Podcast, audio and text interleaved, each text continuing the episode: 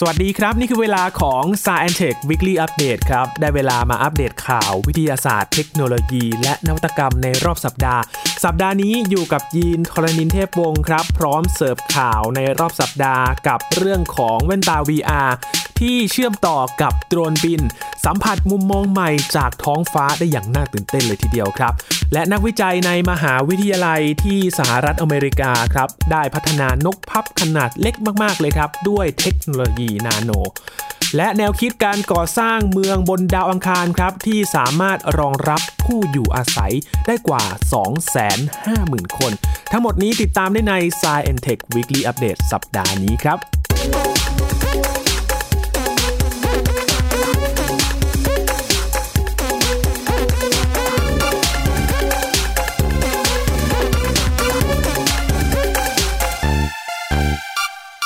ผ่านไปหมาดๆนะครับสำหรับช่วงวันหยุดยาวสงกรานต์เป็นอีกปีหนึ่งครับ 2 ปีติดกันแล้วนะครับ คุณผู้ฟังครับที่เราได้อยู่ในช่วงสงกรานต์ที่เป็นสงกรานต์แห้งครับไม่มีน้ำให้เล่น เพราะว่าต้องงดเล่นน้ำกันนะครับ เพราะว่าการระบาดของโควิด -19 ก็กลับมาระบาดหนักกันอีกระลอกหนึ่งแล้วครับทำให้สงกรานต์ในปีนี้ บางคนบอกว่าไม่ได้ไปไหนเลยครับ อยู่แต่ห้องต้อง กักตัวเองเลี่ยงไปในพื้นที่ที่มีผู้คนแออัดสถานที่ปิดต่างๆนะครับ เพื่อลดการแพร่กระจายเชื้อครับ ก็เป็นกำลังใจให้ทุกคนครับ ฝ่าวิกฤตการระบาดของโควิด -19 และหวังว่าสงกรานต์ปีหน้าเราคงจะได้กลับมาเล่นน้ำกันแล้วนะครับ ก็ขอให้เป็นอย่างนั้นจริงๆนะครับ เพราะฉะนั้นต้องดูแลสุขภาพกันต่อครับ รักษาระยะห่าง สวมหน้ากากอนามัยมันล้างมือนะครับ ไม่ว่าจะล้างมือด้วยสบู่ หรือว่าใช้เจลแอลกอฮอล์ก็ตาม และทำความสะอาดในพื้นที่ต่างๆ อย่างสม่ำเสมอดูแลสุขภาพกันด้วยนะครับ เรายังกลับมาอัปเดตข่าวกันอีกสัปดาห์หนึ่งนะครับ หลังจากที่ผ่านช่วงสงกรานหยุดยาวกันมา ยังมีหลายเรื่องที่น่าสนใจครับ เรื่องแรกในวันนี้ จะพาไป รู้จักกับแว่นตา VR ที่จะสร้างความตื่นเต้นได้มากกว่าเดิมครับ พูดถึงแว่นตา VR นะครับ เป็นเทคโนโลยีที่เปิดประสบการณ์ให้เราได้สนุกสนานมากยิ่งขึ้นนะครับ ถ้าเราสวมแว่นตา VR ก็จะทำให้เราได้เห็นทั้งการเล่นเกม ทั้งในการสัมผัสประสบการณ์สถานที่จำลองต่างๆ คือบางทีเราอาจจะไม่ได้มีโอกาสเดินทางไปในสถานที่ที่เราอยากไป แต่ว่าแว่นตา VR นั้นก็สามารถทำให้เรานั้นเสมือนว่าไปสถานที่นั้นๆ ได้นะครับ หรือว่าจะสนุกกับเกมต่างๆครับ ที่อาจจะมีอุปกรณ์เสริมนอกเหนือจากแว่นตา VR นะครับทำให้เรานั้นสนุกไปพร้อมๆกันครับ กับรูปแบบใหม่นั่นเอง และอีกอย่างหนึ่งที่แว่นตา VR ที่ทางบริษัทเอกชนแห่งนี้นะครับเขาเป็นผู้ผลิตโดรนบินครับเขาเปิดตัวโดรนบินรูปแบบใหม่ที่เชื่อมต่อกับแว่นตา VR ครับทำให้แสดงผลการบินตามเวลาจริง ของผู้ที่สวมใส่แว่นตา VR ตัวนี้ครับ และจะได้เห็นประสบการณ์ใหม่ของโดรนบินตัวนี้นะครับ ผ่านการควบคุมโดรนโดยตรง พร้อมกับกล้องบันทึกภาพความคมชัดสูงเลยครับ เชื่อมต่อเทคโนโลยีโดรนบิน แว่นตา VR แล้วก็จอยสติ๊กที่ควบคุมการบินของโดรนด้วย และเป็นการตอบโจทย์ผู้ใช้งานโดรนบินในยุคใหม่นะครับที่ต้องการบันทึกภาพขณะทำการบินครับ จากเดิมที่เราใช้โดรนในการถ่ายภาพและจะมอนิเตอร์ภาพหรือว่าดูมุมภาพจากจอมอนิเตอร์ที่อาจจะติดกับแผงควบคุมต่างๆนะครับ คราวนี้เสมือนกับว่าเราบินไปด้วยเลยครับ ได้เห็นมุมมองจากโดรนโดยการสวมแว่นตา VR นะครับ และทำให้เหมือนเราบินได้ครับคุณผู้ฟังได้เห็นภาพจากมุมสูง และก็สามารถควบคุมได้ว่าเราจะได้เห็นมุมมองไหนได้บ้างนั่นเองนะครับ โดยโดรนบินตัวนี้นะครับที่ทางบริษัทเขาเปิดตัวมาเนี่ยขับเคลื่อนด้วยใบพัด 4 ชุดด้วยกัน ติดตั้งกล้องบันทึก และก็ส่งข้อมูลวิดีโอตามเวลาจริงเลยครับไปยังผู้ควบคุม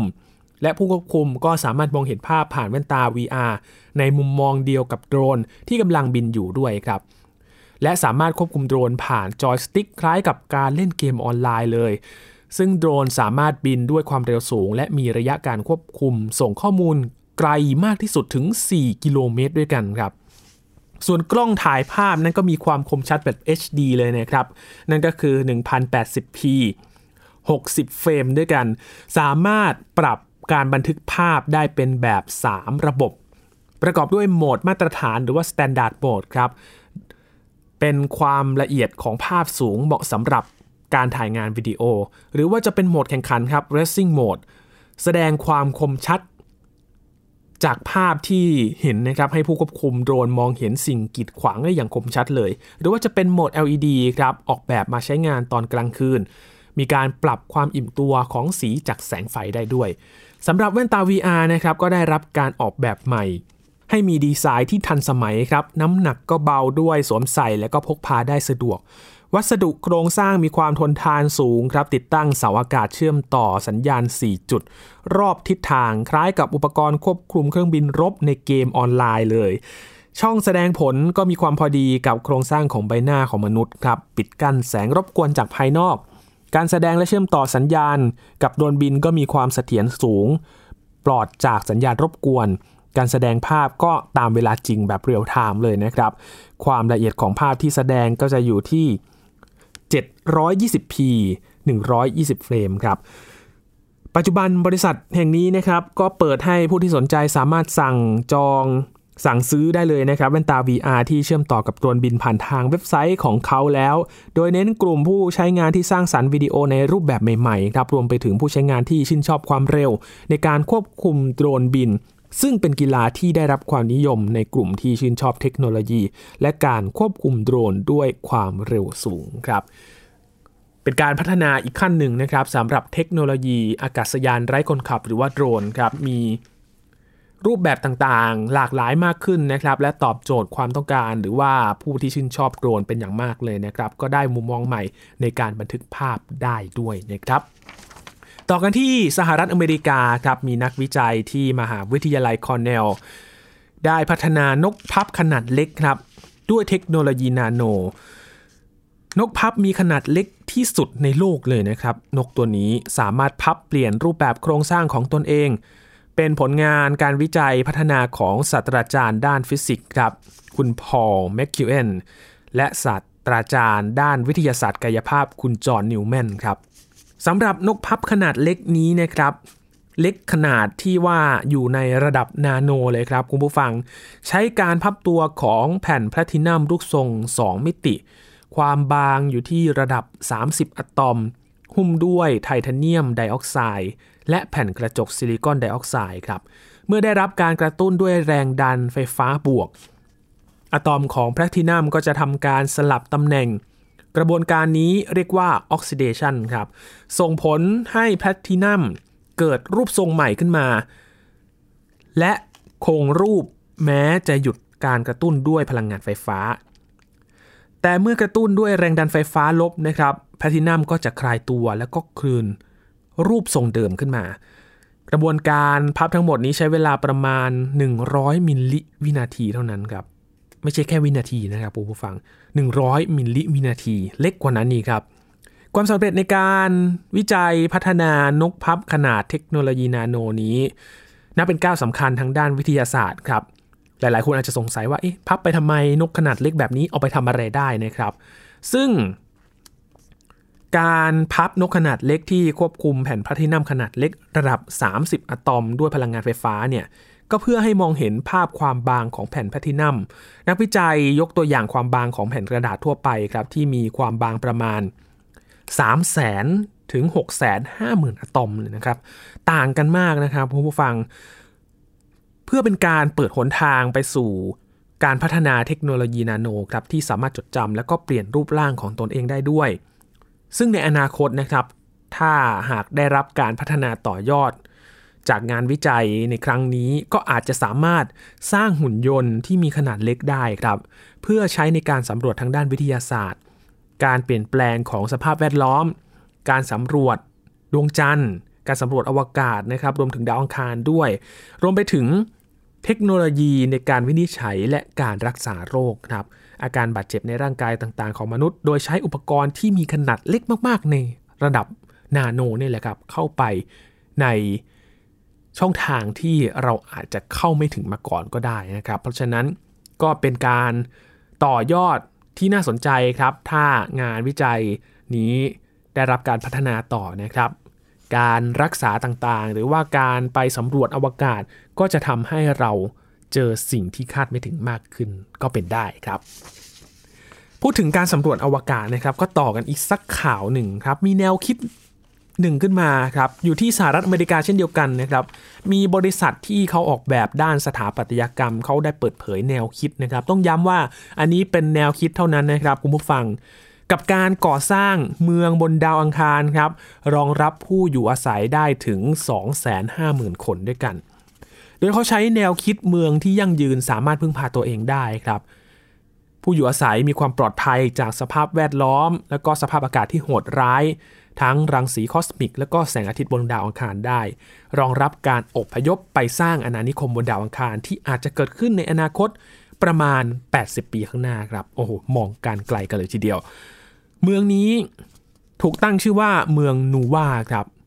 ตั้งชื่อตามเทพีผู้ให้กำเนิดสรรพสิ่งบนโลกในวรรณกรรมของประเทศจีน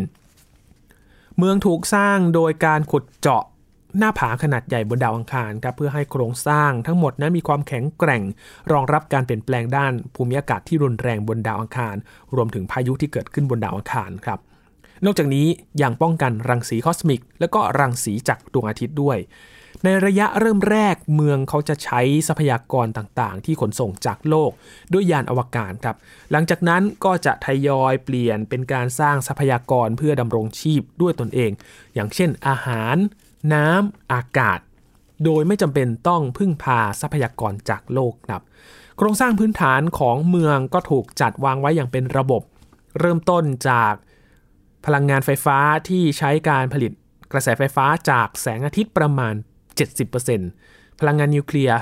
30%ครับ โครงสร้างด้านสังคมเมืองก็มีการพัฒนาระบบการศึกษาของตนเองในทุกระดับชั้นนี่เขาวางแผนไว้แล้วนะครับ เพื่อที่จะผลิตประชากรของตนเอง รองรับการเจริญเติบโต และก็สร้างนวัตกรรมใหม่ๆ ให้กับตัวเมืองครับรวมไปถึงระบบการคมนาคมภายในตัวเมือง ก็สามารถทำได้อย่างรวดเร็ว ด้วยพาหนะพลังงานไฟฟ้าครับ แนวคิดเมืองบนดาวอังคารนูว่านี้นะครับ เป็นแนวคิดที่มีความน่าสนใจครับ เนื่องจากให้การออกแบบที่อยู่อาศัยอย่างชันฉลาด และก็ผสมผสานกับความเป็นไปได้ทางวิทยาศาสตร์ ข้อมูลการสำรวจดาวอังคารที่ได้จากองค์การนาซาแต่อย่างไรก็ตามนะครับ ด้วยข้อจำกัดด้านเทคโนโลยีอวกาศในปัจจุบัน การสร้างเมืองดาวอังคาร ก็อาจทำได้ยากจนกว่าจะมีมนุษย์คนแรกเดินทางไปถึงดาวอังคารครับ ซึ่งอาจจะใช้เวลาในการวิจัยโครงการอวกาศระยะยาวอย่างน้อย 10-15 ปี ซึ่งปัจจุบันโครงการส่งมนุษย์ไปยังดาวดวงอื่นนาซาก็ให้ความสำคัญกับการส่งมนุษย์ ไปดวงจันทร์เป็นลำดับแรก ๆ ก่อนนะครับ ซึ่ง ก็มีกำหนดที่จะส่งมนุษย์กลับไปดวงจันทร์อีกครั้งหนึ่ง ในช่วงอีกประมาณไม่กี่ปีข้างหน้านี้นะครับ ประมาณปี 2566 ถึง 67 ในโครงการ Artemis นั่นเอง ที่ได้รับความร่วมมือจากนานาชาติด้วยนะครับ ในการที่จะพัฒนาเทคโนโลยีอวกาศในการสำรวจดวงจันทร์ นอกจากจะส่งมนุษย์ไปแล้วนะครับ ยังมีแผนที่จะตั้งฐาน บนดวงจันทร์เพื่อจะทำการวิจัยต่อยอดอะไรต่างๆ มากมายที่นั่นด้วยนะครับ เพราะฉะนั้นแนวคิดนี้ถึงแม้ว่าจะเป็นแนวคิดที่น่าสนใจ แต่ก็ต้องอาศัยปัจจัยต่างๆ ครับ เพื่อที่จะหาความเป็นไปได้ที่จะไปอยู่ที่นั่นได้จริง ๆ นะครับ นี่คือข่าวที่เรานำมาอัปเดตกันในช่วงนี้ครับ พักกันก่อนนะครับคุณผู้ฟังช่วงหน้า มาอัปเดตเทคโนโลยีหลายอย่างครับที่ มีประโยชน์สำหรับมนุษย์นะครับไม่ว่าจะเป็นการใช้งานของหุ่นยนต์ รวมถึงเทคโนโลยีที่ช่วยป้องกันเมืองจากการเพิ่มขึ้นของระดับน้ำทะเล ติดตามได้ในช่วงหน้ากับสายเทควิกฤตอัปเดตครับ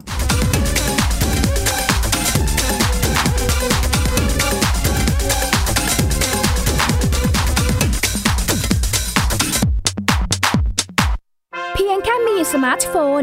ก็ฟังได้ ไทย PBS Digital Radio สถานีวิทยุดิจิทัลจากไทย PBS เพิ่มช่องทางง่าย ๆ ให้คุณได้ฟังรายการดีๆ ทั้งสดและย้อนหลัง ผ่านแอปพลิเคชันไทย PBS Radio หรือ Mobile Web ไทย PBS Radio.com ไทย PBS Digital Radioอินฟอร์ทนเมนต์ for all มากกว่าด้วยเวลาข่าวที่มากขึ้น จะพัดพาเอาฝุ่นออกไปได้ครับ มากกว่าให้คุณทันในทุกสถานการณ์ ตามที่กฎหมายดังกล่าวกำหนดเอาไว้ มากกว่ากับเนื้อหาเที่ยงตรงรอบด้านนำมาใช้ในคดีเมาแล้วขับ มากกว่าในทุกทางออกของสังคม ป้องกันไม่ให้ปัญหาเกิดขึ้น มากกว่ากับข่าวรอบวันในทุกมิติ เครนก่อสร้างเกิดอุบัติเหตุขึ้น มากกว่าด้วยการวิเคราะห์ที่ตรงจุด ความพยายามของภาครัฐที่จะแก้ปัญหา และมากกว่ากับทีมข่าวมืออาชีพ ข่าวไทย PBS ให้คุณได้มากกว่า ติดตามหลากหลายเรื่องราวของลูกและสามีกับสามมนุษย์แม่ นิธิดาแสงสิงแก้ว ปาริตามีซัพ์และสัสิธรสินพักดี ในรายการมัมแอนเมาส์ทุกวันจันทร์ถึงวันศุกร์เวลา 8นาฬิกาถึง 9นาฬิกาทางไทย PBS ดิจิตอล Radio ยั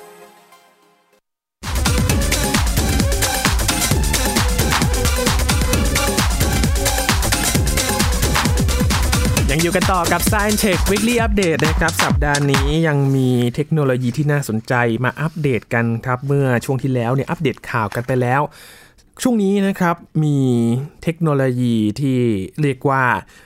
มีประโยชน์ต่อมนุษย์ในปัจจุบันมาก ๆ เลยนะครับ มี 2 เรื่องด้วยกันจะมาเล่าให้คุณผู้ฟังได้ฟังกันครับ ไม่ว่าจะเป็นการใช้หุ่นยนต์อัตโนมัติครับที่มีประโยชน์ต่อมนุษย์ มีข้อดีอย่างไรบ้างมาติดตามกันครับ หุ่นยนต์ถือว่าเป็นอีกหนึ่งเทคโนโลยีที่ได้รับความนิยมในปัจจุบันนะครับ ตอนนี้ต่อยอดพัฒนามาหลากหลายรูปแบบเลยครับ จากเดิมที่เป็นเรื่องไกลตัวมากๆเลยนะครับ คิดว่าคงมีแต่ในหนังเท่านั้น ตอนนี้หลุดมาจากจอหนังแล้วนะครับ สามารถจับต้องได้เห็นการใช้ประโยชน์ต่างๆ มากมาย โดยเฉพาะหุ่นยนต์อัตโนมัติครับที่ถูกนำมาใช้ในบริการรูปแบบต่างๆ เพราะว่านอกจากความสะดวกสบายแล้วนะครับ หุ่นยนต์ต่างๆ เหล่านี้ ที่เป็นหุ่นยนต์อัตโนมัติ สามารถสร้างประโยชน์ให้กับมนุษย์ในหลายด้านด้วยกันครับ อย่างเช่นการไร้การสัมผัสลดการติดเชื้อครับ โดยเฉพาะในการระบาดของโควิด -19 มีบริษัทต่างๆ พัฒนาหุ่นยนต์ขึ้นมาเพื่อที่จะลดการสัมผัสครับ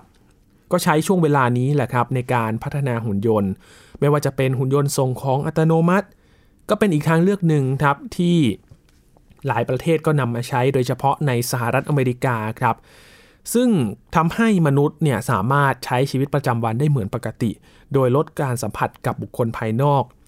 ซึ่งหุ่นยนต์ก็ได้ถูกนำมาใช้งานในสถานการณ์ต่างๆนะครับ ไม่ว่าจะเป็นการส่งของจากร้านค้าไปยังลูกค้า การปฏิบัติหน้าที่ในสถานพยาบาล หรือแม้กระทั่งการเสิร์ฟอาหารครับ ก็ทำให้มั่นใจถึงความปลอดภัยจากการแพร่ระบาดของเชื้อได้ครับ อย่างหุ่นยนต์ที่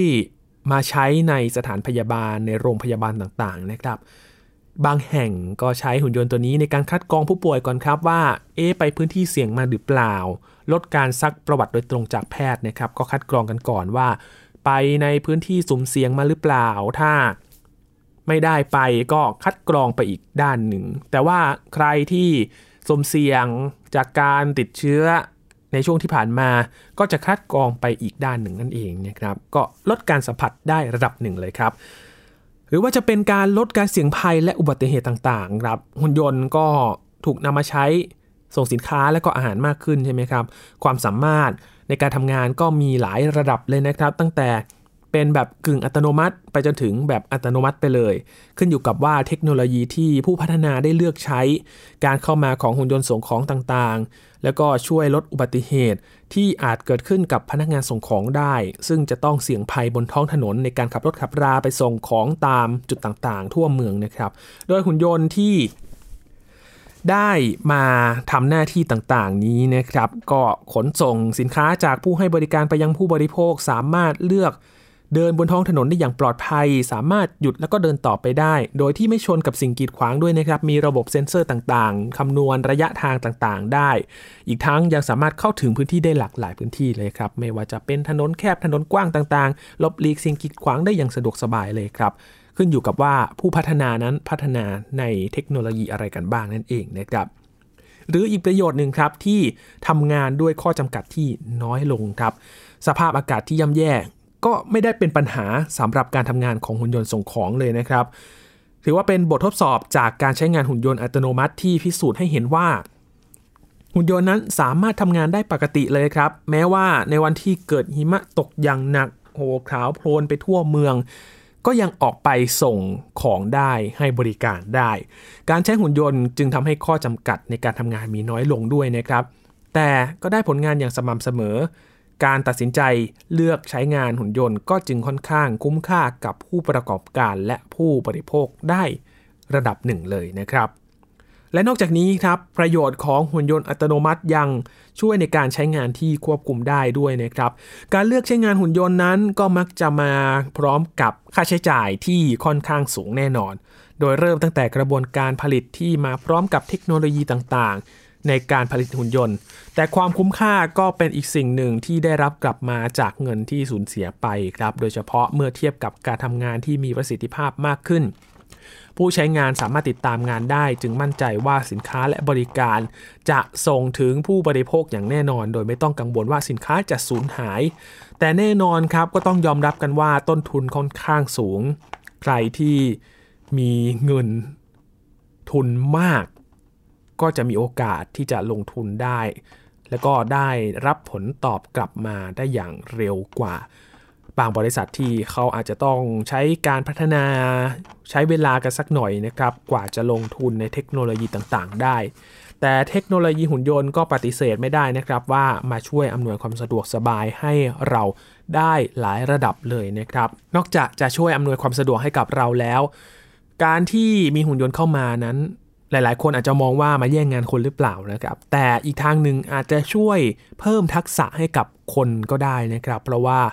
งานที่อาจจะไม่จำเป็นต้องใช้มนุษย์เนี่ยก็ให้หุ่นยนต์ทำไป ส่วนงานอื่น ๆ ก็ให้คนนั้นไปเพิ่มทักษะต่าง ๆ หรือว่าสกิลต่าง ๆ พัฒนาในการควบคุมหุ่นยนต์อีกทีนึงนะครับ เพื่อที่จะเรียนรู้ระบบต่าง ๆ แล้วก็มาต่อยอดในงานอื่น ๆ ในด้านการพัฒนาได้มากขึ้นนั่นเองนะครับ ต่อการอีกเรื่องหนึ่งครับปิดท้ายในวันนี้พูดถึงเทคโนโลยีที่จะมาช่วยป้องกันเมืองจากการเพิ่มขึ้นของระดับน้ำทะเลครับ ปัญหานี้ถือว่าเป็นปัญหาใหญ่เหมือนกันนะครับ เพราะว่าสภาพอากาศเปลี่ยนแปลง ระดับน้ำทะเลสูงขึ้นจากน้ำแข็งละลาย หรือว่าทานน้ำแข็งต่างๆ ที่หายไปนะครับ จะเห็นได้ว่าน้ำแข็งที่เคยอยู่กันอย่างหนาแน่นในแถบขั้วโลก ไม่ว่าจะเป็นขั้วโลกเหนือขั้วโลกใต้ต่างๆนะครับ ตอนนี้ภาพที่เราเคยเห็นเนี่ยมันอาจจะไม่ได้เกิดขึ้นแบบเดิมแล้ว และน้ำแข็งที่ละลายไป ก็ส่งผลต่อระดับน้ำทะเลที่เพิ่มขึ้นด้วยนะครับรวมถึงการลุกล้ำของน้ำเค็มครับเข้าสู่แผ่นดินต่างๆ ก็กลายเป็นปัญหาสำคัญที่อย่างที่เราบอกไปนะครับมาจากภาวะโลกร้อน การปล่อยมลพิษเข้าสู่ชั้นบรรยากาศ การตัดไม้ทำลายป่า นอกจากนี้ยังมีปัจจัยเร่งอื่นๆครับ อย่างเช่นการขุดเจาะน้ำบาดาลมากเกินไปจนทำให้แผ่นดินซุดตัว ก็เสี่ยงได้เช่นเดียวกันนะครับ นักวิทยาศาสตร์เขาคาดการณ์กันว่า ภายในปี พศ 2644 หรืออีกประมาณ 80 ปีข้างหน้าครับ ระดับน้ำทะเลจะเพิ่มสูงขึ้นประมาณ 98เซนติเมตรถึง1เมตร22เซนติเมตรส่งผลกระทบต่อเมืองสำคัญทั่วโลก รวมไปถึงกรุงเทพมหานครด้วยนะครับ เมืองหลวงของเราในขณะนี้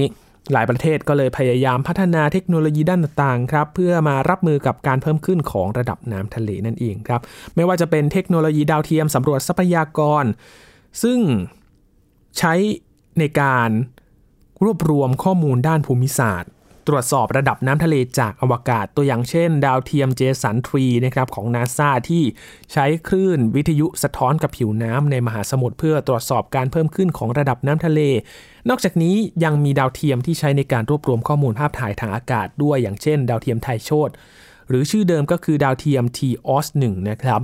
ซึ่งสามารถถ่ายภาพทางภูมิศาสตร์ของประเทศไทย ได้จากอวกาศเช่นเดียวกับหลายประเทศ ที่พัฒนาโครงการดาวเทียมสำรวจด้านภูมิศาสตร์ครับ หรือว่าจะเป็นการสร้างเขื่อนกั้นน้ำทะเลครับคุณผู้ฟังที่เคยเป็นประเด็นถูกหยิบยกขึ้นมา พูดคุยในประเทศไทยเมื่อ10 ปีก่อน โดยมีแนวคิดหลักมาจากการป้องกันการเพิ่มขึ้นของระดับน้ำทะเล และการลุกล้ำเข้ามาของน้ำเค็มจากอ่าวไทย ตัวอย่างการสร้างเขื่อนกั้นน้ำทะเลที่ประสบความสำเร็จมากที่สุดนะครับนั่นก็คือโครงการสร้างเขื่อนกั้นน้ำทะเล Delta Works ในประเทศเนเธอร์แลนด์นะครับซึ่งเป็นประเทศที่มีพื้นที่อยู่ต่ำกว่าระดับน้ำทะเลนั่นเอง ด้วยการสร้างเขื่อนที่มีความยาวหลายกิโลเมตร ติดตั้งประตูระบายน้ำขนาดใหญ่พร้อม ระบบคอมพิวเตอร์ในการคำนวณปริมาณน้ำที่จะไหลเข้าออก เพื่อป้องกันตัวเมืองชั้นในของประเทศให้ปลอดจากการเพิ่มขึ้นของน้ำทะเลนั่นเองนะครับ หรือว่าจะเป็นแนวคิดสุดล้ำครับกับการสร้างเมืองลอยน้ำขึ้นมาเป็นแนวคิดใหม่นะครับที่สามารถสร้างพื้นที่อยู่อาศัยของประชากรจำนวนมากบนผิวน้ำโดยไม่จำเป็นต้องสร้างเขื่อนหรือว่าถมทะเลครับ ตัวอย่างเช่น แนวคิดเมืองลอยน้ำ Next Tokyo 2045 นะครับ ในประเทศญี่ปุ่นที่จะถูกสร้างขึ้นบริเวณอ่าวโตเกียว ใช้การผสมผสานแหล่งที่อยู่อาศัยลอยน้ำพร้อมกับสร้างตึกสูง บนผิวน้ำที่มีความท้าทายทางด้านวิศวกรรม หรือว่าจะเป็นแนวคิดเมืองลอยน้ำที่บริเวณชายฝั่งของประเทศบราซิลครับที่สร้างจากขยะรีไซเคิลและก็สาหร่ายทะเลนะครับ อย่างไรก็ตามครับแนวคิดนี้ยังอยู่ในขั้นตอนการออกแบบ หากมีการก่อสร้างจริงก็อาจจะใช้เงินทุนค่อนข้างมากพอสมควรเลยครับ หรือการส่งเสริมเทคโนโลยีพลังงานไฟฟ้าลดการปล่อยมลพิษนะครับก็ดูเหมือนว่าจะกลายเป็นวิธีที่ง่ายและรวดเร็วมากที่สุด จากวิธีการต่างๆ ที่เรา พูดถึงกันมาก่อนหน้านี้ เนื่องจากแนวคิดของการผลิตและใช้พลังงานไฟฟ้านั้นถูกพัฒนาขึ้นมา และถูกนำไปใช้งานจริงกันอย่างแพร่หลายแล้วนะครับ เห็นเป็นรูปธรรมมากที่สุด ในหลายประเทศก็เริ่มมีการออกกฎหมาย และก็เงื่อนไขสิทธิพิเศษ ด้านภาษี เพื่อที่จะส่งเสริมให้ประชาชนนั้นหันมาใช้ยานยนต์ไฟฟ้า รวมไปถึงเทคโนโลยีการผลิตไฟฟ้าจากแหล่งพลังงานหมุนเวียนมานะครับ ก็เป็นอีกทางหนึ่งที่จะมาลดปัญหาการเพิ่มขึ้นของน้ำทะเลนั่นเองครับ นี่คือเรื่องราวที่เรานำมาอัปเดตกันครับ ให้เราได้เท่าทันโลก ในขณะนี้ว่าตอนนี้เขาพัฒนาในด้านอะไรกันบ้าง ทั้งวิทยาศาสตร์เทคโนโลยี และนวัตกรรมครับ นี่คือ Science Tech Weekly Update ในสัปดาห์นี้ครับ คุณผู้ฟังติดตามรายการกันได้ที่ www.thaipbspodcast.com นะครับรวมถึงพอดแคสต์ช่องทางต่างๆ ที่คุณกำลังรับฟังอยู่ครับอัปเดต Science Tech กันได้ทุกที่ทุกเวลาเลยนะครับ ช่วงนี้ยีนทรณินเทพวงศ์ขอบพระคุณสำหรับการติดตามรับฟังนะครับ ลาไปก่อนครับ สวัสดีครับ